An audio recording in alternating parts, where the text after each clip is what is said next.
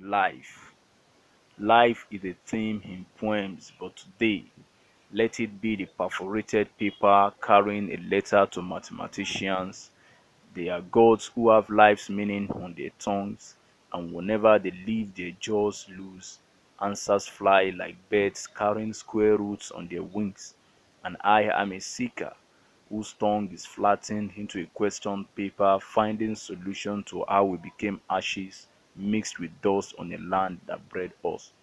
They opened the paper and found my question: how do plus and minus happen to life at the same time if square root mother plus square root father is equal to me, and life minus friend square times 2/3 in bracket is equal to x?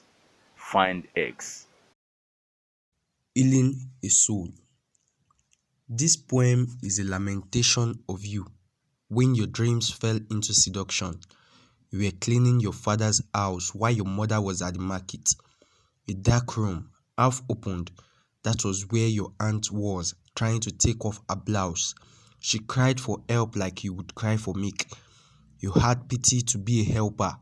A nod in your trouser. She saw it. She had always wanted to capture your heart like a sleeve. That night, you became a knight in shining pleasure. She made a window in your trouser. She stole your matchstick, oiled it, and set it on fire in between her thick thighs. Her vows to feed you with juices murdered your pleas right before your bloodshot eyes.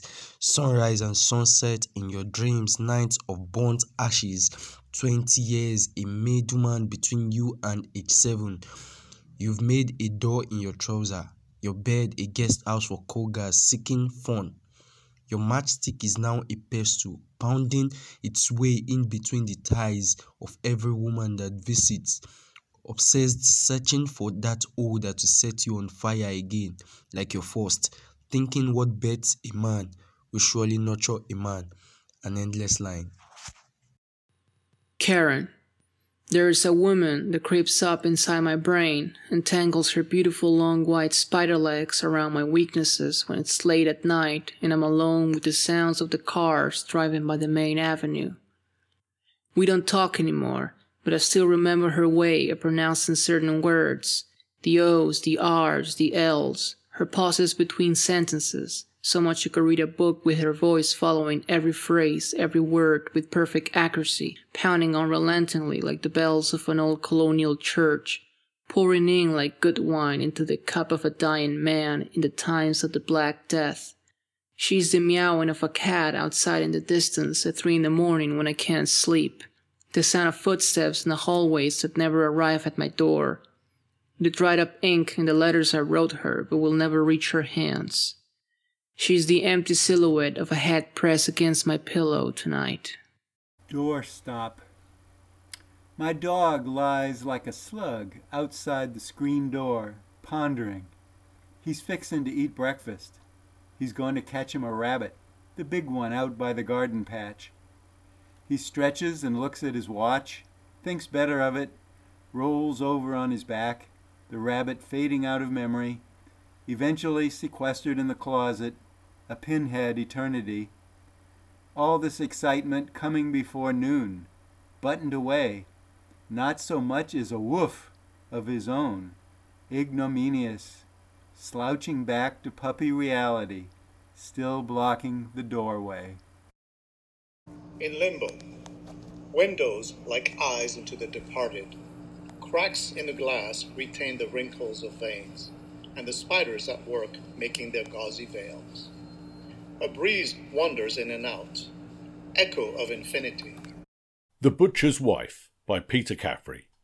On frosty mornings she'd pull me into her marital bed, and I'd settle between the crisp white cotton sheets which still emanated a degree of warmth from her husband's flesh. Those first few seconds as we lay together underlined the illicit nature of our liaisons, my naked body in another man's place, my skin against the skin of his wife, his sacred sanctuary violated by my presence. I enjoyed the thrill of being there, of sullying his most special and private retreat. It was as if I could feel his as-yet unvented outrage at the deception, the bedding transmitting a small taste of the smouldering anger he'd feel if he knew what was going on behind his back. The heat and scent slumbering in those sheets was accusatory. It was as if its sole purpose for lingering long after his mortal meat had hauled his troubled soul off the market was to make a point to me and others. There had to be others, a cacophony of cheats sneaking in to satisfy her desires. They could come and go, but market time was mine and mine alone.